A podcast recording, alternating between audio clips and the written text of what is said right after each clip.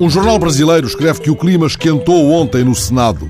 A frase aconchega a metáfora não apenas porque o senador Ronaldo Caiado e o ministro Eduardo Braga trocaram insultos e ameaças de algo mais, mas porque isso aconteceu durante um debate na Comissão para as Mudanças Climáticas.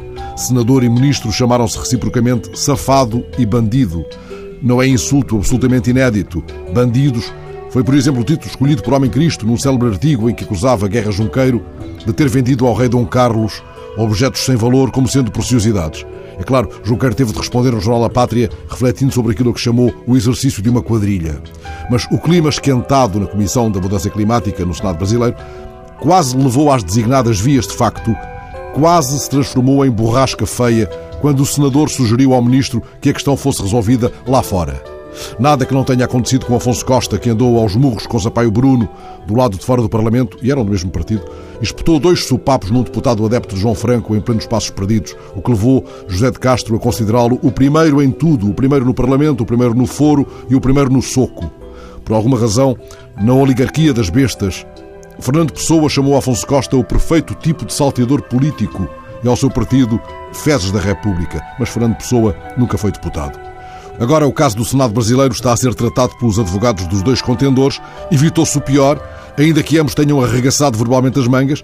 Percebeu-se que a causa da faísca fora a privatização da Companhia Elétrica de Goiás e ficou uma nota comprovativa de que até a descida de nível pode ser sofisticada e respeitadora das regras.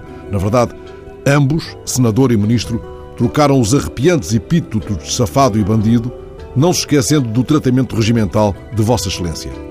Vossa Excelência é um safado, disse um. Safado é Vossa Excelência, retorquiu o outro, subindo ainda à parada e deixando uma frase para a história. Safado é Vossa Excelência, bandido.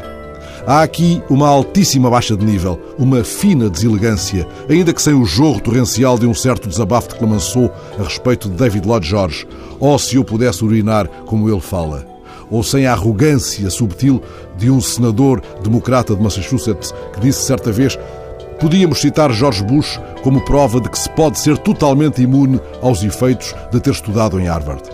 Mas não fica nada a dever, ao menos em sinuosidade, a qualquer destas estocadas de salão, aquela alfinetada que esta manhã Santana Lopes dá a Marcelo na coluna intitulada As Fases da Lua, que assina no Correio da Manhã. Santana escolhe para Marcelo o quarto minguante e escreve: Fazer um discurso na voz do operário em Lisboa ainda vá, Agora, o ex-presidente da República, Jorge Sampaio, é o modelo. É claro que neste caso estamos no domínio da leve alfinetada no palco mediático, picardia suave.